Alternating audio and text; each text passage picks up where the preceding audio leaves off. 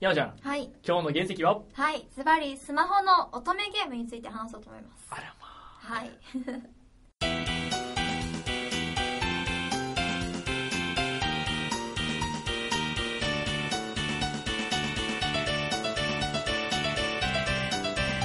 ネットラジオカズヨリンチュの宝。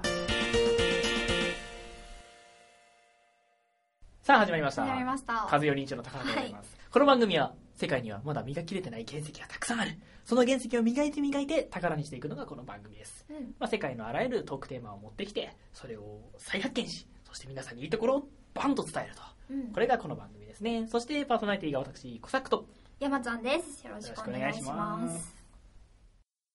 さあ、ということで、うんスマホの乙女ゲートはい。ということで。なんかちょっとこっぱずかしいね、テーマですけども。いやいやいや、うん何を隠そう、私がやったことがあるそ。れもちょっとね、聞いてて、お、はいなんか面白い話作れるんじゃないかなと思って持ってきました。ははい。い。やっぱ、あれですよね、うんこの乙女ゲー、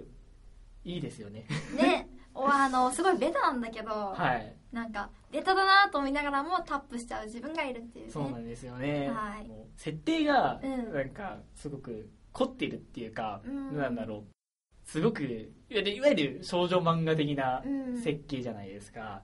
で、どっちなんで僕がまず男なのに乙女ゲーって、乙女ゲーっていうのかな、その乙女ゲー女の子の、恋愛ゲーム。そう、ゲームゲームをやったかっていうと、うんまず最初にはい。少女漫画を読んだんですよ。うんうんで少女漫画を読んだ時に、あれなんか私の心を使うものがあるっていうのを感じ て、これはやばいなっていうのが思ってて。でたまたま友達がや、やってる友達か女友達がやってるのを見ててうん、たまたまやってたら、あれっつって、なんかあたいの心をどんどん掴んでくるっていうのがあ って、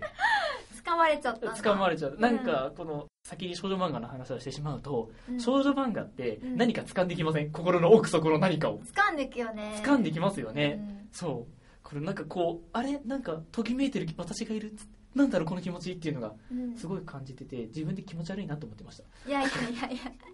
や まあそういうね、文化をね、知り合うっていうのはね、いいと思うんですなよんね。かなんかあの、うん読んでてこう掴まれた瞬間が快感でたまんないんですよね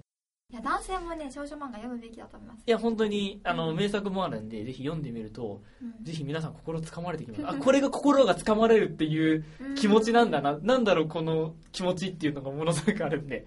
まあ、そこから派生してやり始めたんですけ どいやーはーい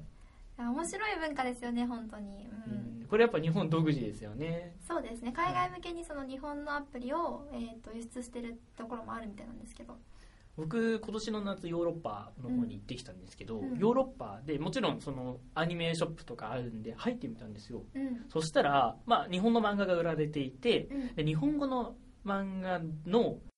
まあ、多分82の割合8が少女漫画で2が少年漫画だったんですよ少女漫画ばっかなんだほぼ少女漫画ばっかで、へーで別にその店内が少女漫画中心なのかなと思ったら別にそういうわけでもなくて普通にスパイダーマンとか、まあ、海外なんでそのいわゆるアクション系の漫画とかもたくさん置いてあるんであったんですけども基本的には日本の漫画の少女漫画っうんていうのがあってでバッて撮ってバッて見てま したあこれ読んだことあると思ってえー、海外でもそういうなんか王道ストーリーとかっていうのが通じるのかねそうですね学園ものとか結構ふの文化違うからこそうなんだの少女漫画とかそのいわゆるスマホのゲームでもそうなんですけどこのお城のやつってあるじゃないですかお城が舞台でお嬢様になりちゃうとかうんで、だって、なんか、この、かっこいい羊を何人か選んでみて、で、こう、わちゃわちゃ、 あそういうゲームやったのねそう、っていうのを触れてやっていくのはあれですけど、うヨーロッパって、もともと、それが主流じゃないですか。僕らだと、その、日本だと、まあ、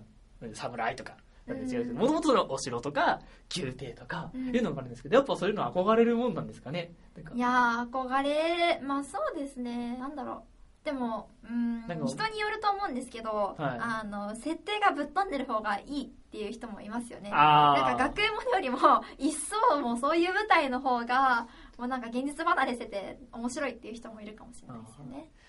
ヨーロッパが宮廷だというと、なんか僕ら版で考えると、大奥みたいなことになっちゃうじゃないですか。なあうそうんうんあるんですかね、その大奥バージョンって。あるのかなんなこういろんハーレな、ムゲームてか敵の女性どもがいて、 一人のお殿様を奪う、 超イケメンお殿様にスーパーアタックしていって、うん結ばれるかなみたいな。だから面白いのがなんか一回その多分小崎君が言ってるみたいなその、まあ、王宮が舞台みたいはないはいゲームがその海外輸出された時にその画像だけ見たんですけどなんか日本向けにその繊細にキャラデザされてるイラストが海外になると海外バージョンになるとムキムキになってるっていう 誰これみたいなあーそういう画像見たことあっていやこれ面白いなっていう感じですなるほどねちゃんとケツアゴなってたりするのやっぱ主流なんですかね、ねじゃあやっぱ男らしさっていうのを求めるんであねー日本人は多分まあほっそりしたう感じん、で細くてちょっとスラッとしてて中性的なキャラクターもいたりするじゃないですか必ずけどなんかなんだろうちょ年下っぽい感じの子とかいろいろそういう好みが分かれると思うんですけど海外はガチムチガチめその趣向の違いがね如実に現れててね面白いなとそいうの感じスマホゲーでスマホでゲームしてる時にうん何を楽しみでやります、そういうインストールする時にうんどういうことをやりたいからどういうところを満たしたいからやりますなんか僕は心を奪われたいからなんですけど素直だ素直はいうんえー、でもどうだろうまずイラストから入らない好みっあてあるじゃんあ結構、はいはいはいあの前ちょっと記事で読んだんですけどあのスマホゲームって結構主婦の方があ主流お層ー主流主流層なんですよはいはいはい でその主婦のでお問い合わせメールとかも結構ギャル文字で送っちゃうような、はいはいそういうなんだろうオタクとはまた違った層をターゲットにしてるみたいでなのでその初期段階でもキャラデザインをそのオタク寄りではなくてなんか一般向けになるようにっていうふうに考えられてるみたいではいはいはいうんちなみにどういうキャラデザインが好きですか僕はうん髪の毛がシルバーが好きです、おーシルバーでうんうん背が高めがいいです、へえ、まああんまみんな高いんですけどでどうでしょうねなんかそうまあ大抵キャラがみんな格好つけてなんかうんちょっとあれな雰囲気になって最後にグッと回し手を回してくれる系の男が多いん で別になんともあれなんですけどうまあその手を回してくれる系シルバー髪背高がいいですね 背高い人がいい、うんどういうのがいいですいや私はあのなんか結構さキャラクターの中にさ短髪とかロン毛とはいはいはいかはい分かれてるじゃないですか、私はもともとどっちかっていうと短髪派なので、かはいはいうんなんか短髪で髪の色はそんなに気にしないかななんかでも黒とかかな、性格どんなのがいいですか性格はえ私ね優しい系がすごい好きです優しい系あーなんかほわーっとしてなんか癒し系が好きですねなんか最初にちょっと突き飛ば、突き放す系で、うんなんかやばい時にスッて回してくれる系はじゃなくて最初から優しい系あーあーまあまあまあまあその話によると思うんですけど、はいそうですね じゃあ王宮系王宮がテーマだったらどっち大きなテーマだったらジェントルマンがいいなジェンダルはジェンえダルマンそれはやっぱ最初にうんちょっと最初にそうだ最初から優しくしてくれる人がいい最初からねおいこんなんでお嬢様が務まるんじゃねえ務まんじゃねえのみたいな感じよりは最初から大丈夫ですかみたいな感じがいいとそうだねそう、人に優しくされ慣れてないかうらん、優しくされるとありがとうありがとうってなあるなるほど最初に、そうまあ俺と一緒安に心するレッスンすれば素晴らしいお嬢様になれるから的な男は嫌だといや嫌だとは言ってない けどそれはそれで面白いねなんはかい結構一人攻略完了したら次のキャラクターとか選べるじゃないですかあはいはいはいはいそれでなんかやってるとあ全然ライターさんも多分違くてなんだろうキャラクターごとにね全然こう個性の豊かな話になるんだなっていうの思いますよねはい、なんかあれ毎回こういろんななんか一度にこうんう選択肢が何人か出るじゃないですか、ものすごく難破してる気になりませんなるなるなるなるあれの罪悪悪感が半端攻ない略画面あるよね、はいそうなんかこのこの人のこのストーリーは攻略しましたみたいそなうなんか私全全員攻略してるみたいなそう違うのっつってこの子こいつだけだったの俺はっていう ただなんかこのちょっとコンプリート欲が出ちゃうんだよねそうこの、うんその選べる 3, なんか3人が別に3人選べてそのうん3人が3人いるんじゃなくて全員でなんか56人ぐらいいてのランダム3人なんで僕の大好きなシルバー君が来てくれないんですよたまにああ最初から攻略できるあ最初からこれうんうんなんか僕のやってるゲームがそのいなんかそのレッスンになった時にうん3人なんかから選ばなきゃいけなくてうんうんうんただ全体のキャラクター的には56人いるんですよもうスタートからであその3人がランダムに選ばれちゃっえーランてダムなんだランダムに選ばれちゃうからシルバー君がいない時があるんですよよろしくないよろしくない、ね、よろしくないちょっとモチベーション下がっちゃうモチベーション下がるで別にそんなんできちょっと金髪系とかあんまり興味ないんでいやでもなんかその興味ないからって言ってた人が、はいあるとのツボをツンって押してきてはいねっていうこともあると思ういよや多分僕の心はわしづかめないです ねいやいやーー楽しいいいですねはいはい、ということでですねうんここま今でねなんか僕らの恋愛体験を恋愛体験疑似恋愛体験疑似恋愛体験を話してて、で一番最初にこのまあ基本的にはヨーロッパとか西洋寄りのやつが多いじゃないですかそどうなのんだろう全体なんかリアリティ系とかもああまあるよね学校系もありますけど、うん僕が欲しいのは純和風大奥系がやってみたくてうんうんうんたくさん女の子を攻略する